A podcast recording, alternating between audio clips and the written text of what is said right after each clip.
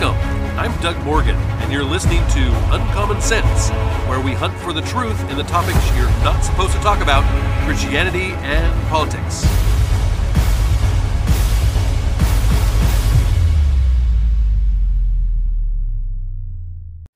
In the last few years, we have been introduced to some new terms that many have never really understood or even maybe even heard of before.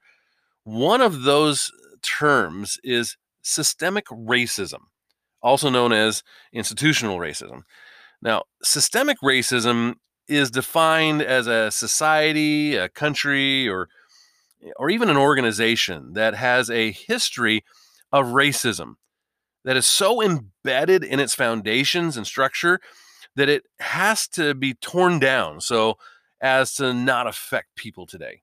In other words, there are just certain people in organizations where there is just no hope for them as far as not being racist.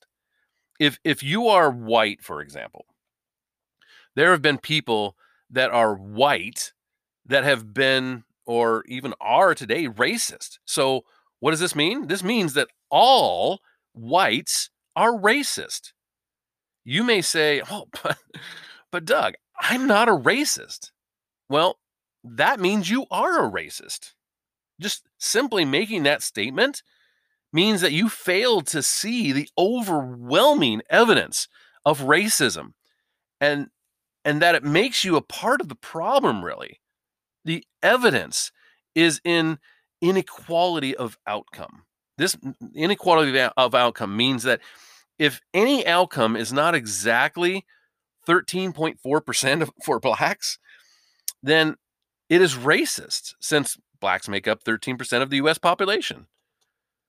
So, for instance, let me give you an, an, example of this. If you go to a restaurant, let's say, and there are not exactly 13.4% of the customers that are black, then that restaurant is racist. That's proof without just beyond a shadow of a doubt that restaurant is racist because it doesn't have 13.4% of its customers being served that are black.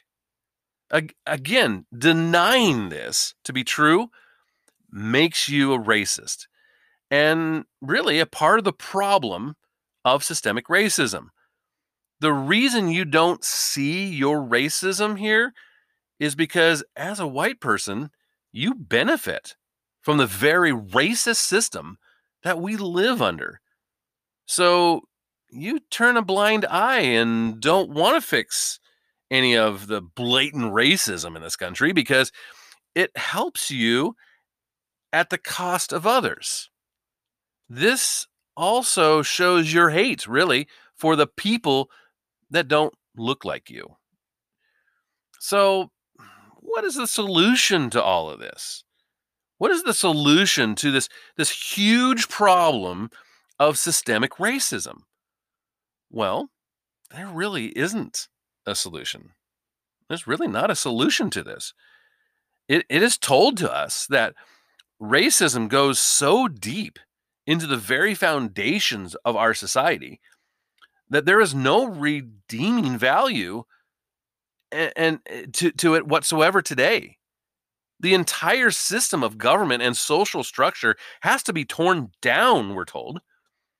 There is no hope for the United States or any whites within it, save maybe maybe just a few woke liberal Marxists that have been so enlightened and willing to speak out against their own race and apologize to everyone else and fight for reparations to those that have been so adversely affected.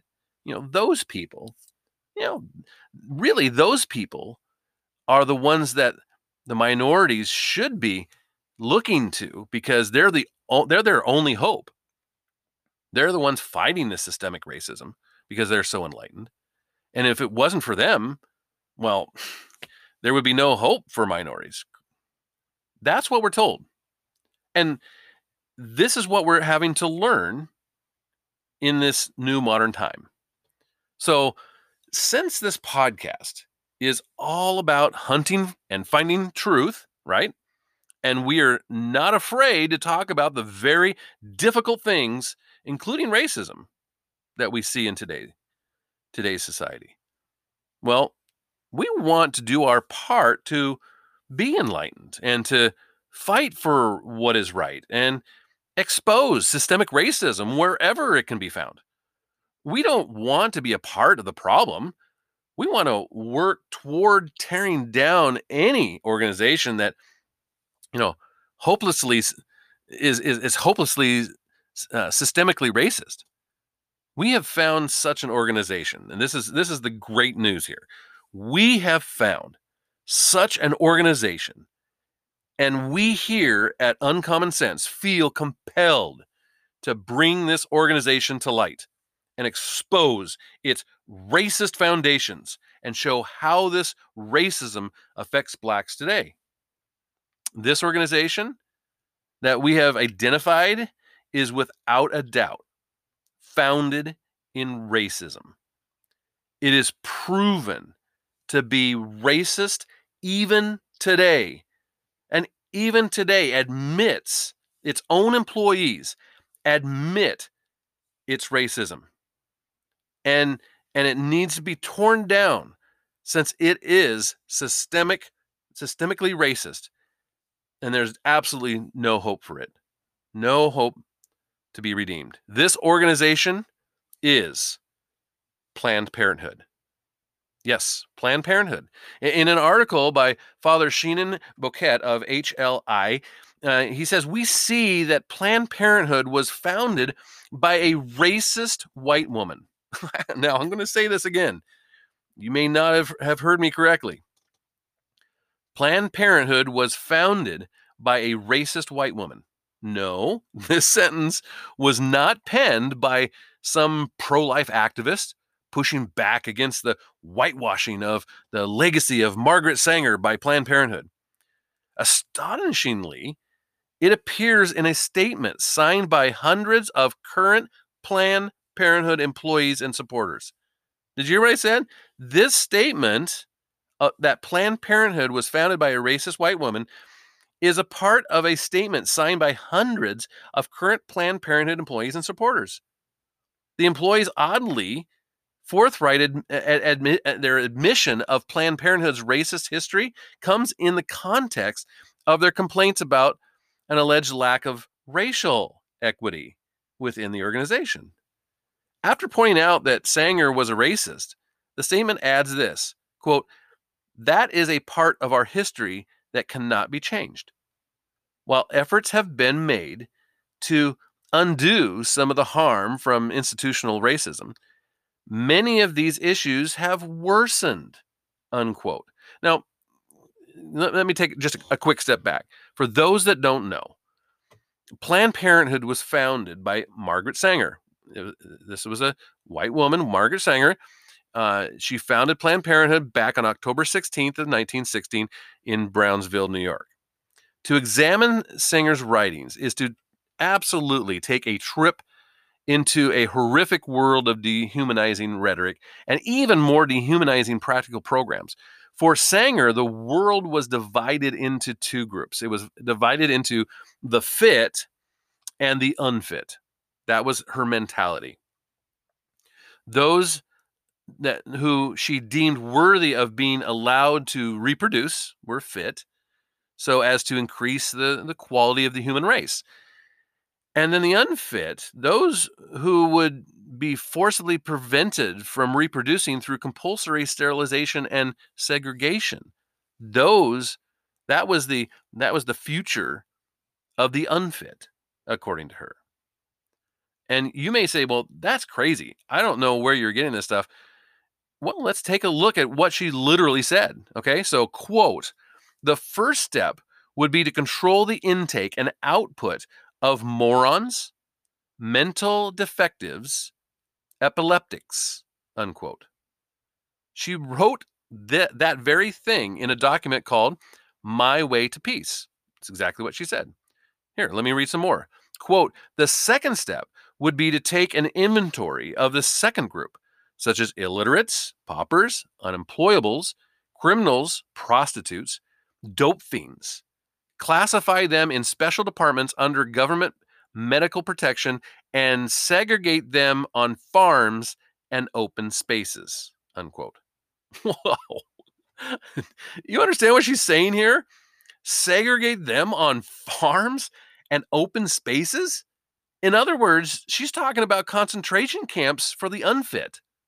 For those that she deems unfit, they need to go to concentration camps, government run concentration camps. The state, she urged, must, quote, apply a stern and rigid policy of sterilization and segregation to that, that grade of population, that progeny uh, that is already tainted or whose inheritance is such that objectionable traits may be transmitted to offspring unquote in all she estimates, get this, that some 5 million, quote, mental and moral degenerates, unquote, would have to be segregated. 5 million people in this country is what she's asking to be segregated.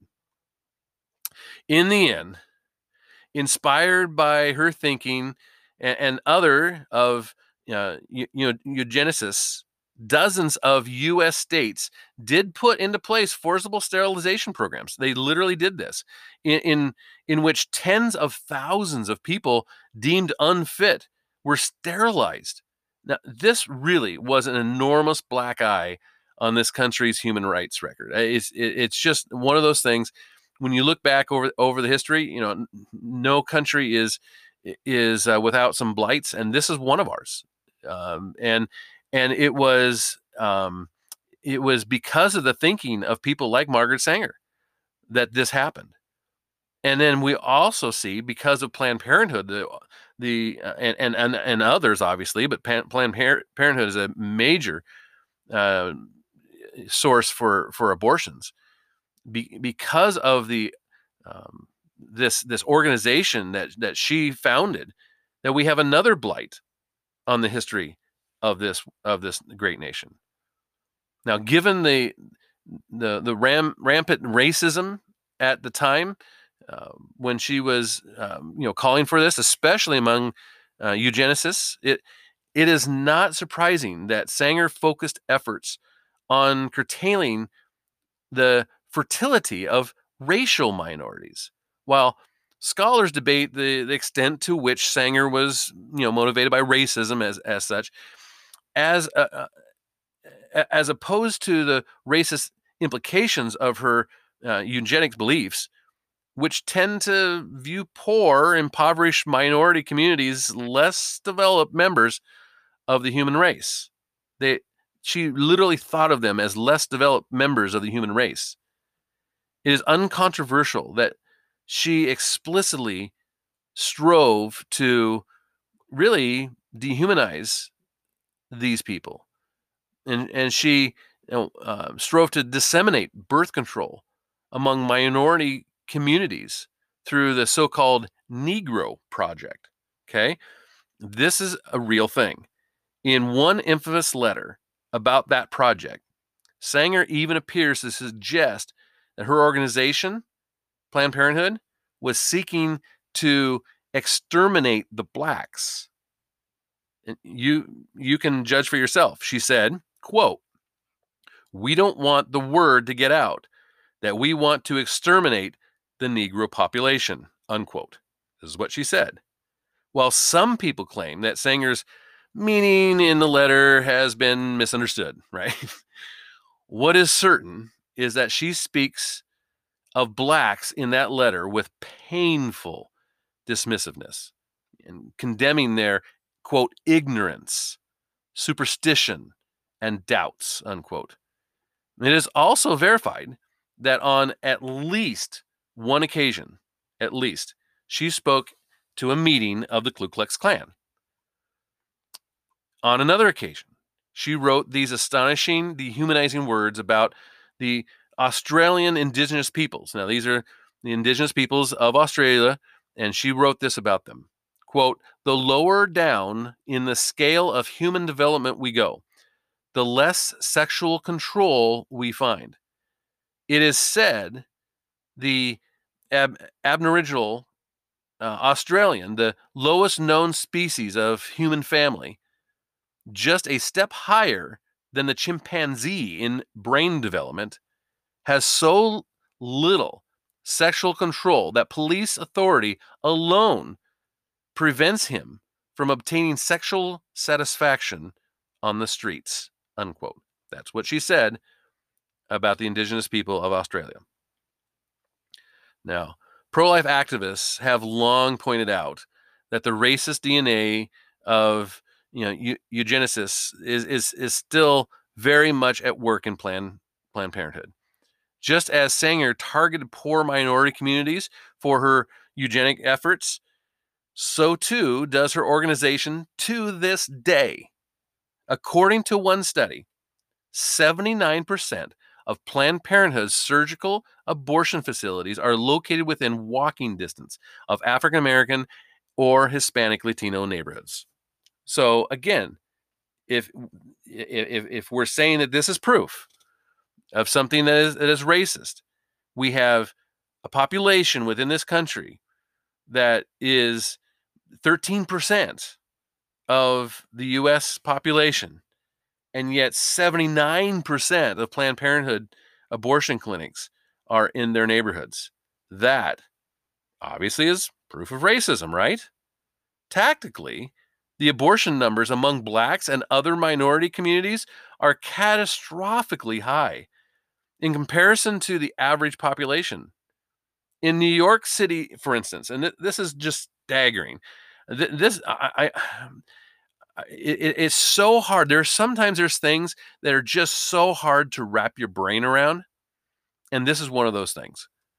The latest numbers show that more black babies are aborted every year than are born alive.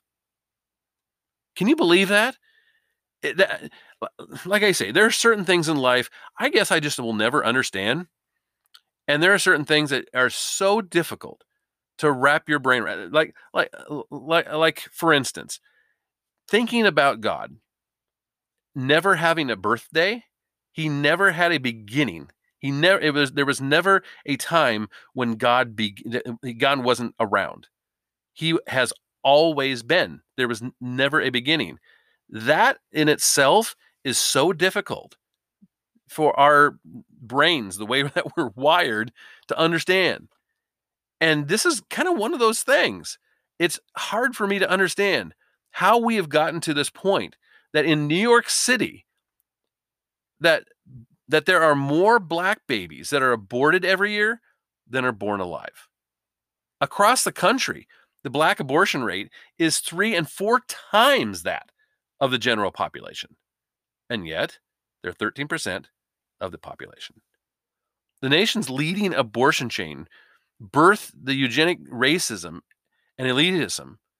They they seem to inject themselves into every social issue. You they they use get this. They use 554.6 million dollars annually. These are taxpayer dollars to pander to to to this this abortion um, society. Planned Parenthood kills over 260 unarmed black lives every day in America. Every day, Planned Parenthood kills over 260 unarmed black lives every day in America. Yet, the left praises them. The fact is, in their vocal support of Black Lives Matter, Planned Parenthood is simply moving the deck chairs, hoping that we will ignore the fact that they have done nothing to fundamentally reject the core values of Margaret Sanger.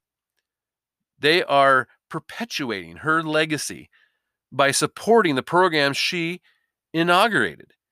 And, and the result has been the death of untold millions of innocent African American babies over the decades. So, as you can see, Planned Parenthood was founded in racism and is without a doubt systemically racist and needs to be torn down and dismantled. But there is hope. In an article by Hank um, Berrien of the Daily Wire, he writes about Lubbock, Texas, declaring it as a sanctuary for the unborn. Planned Parenthood challenged this in court, and the court ruled for Lubbock, Texas. A federal court dismissed Planned Parenthood's challenge to the city of Lubbock, Lubbock, Texas, which had passed an ordinance declaring the city as a sanctuary city for the unborn. Isn't that kind of cool? We have all these different sanctuary cities for all these different things.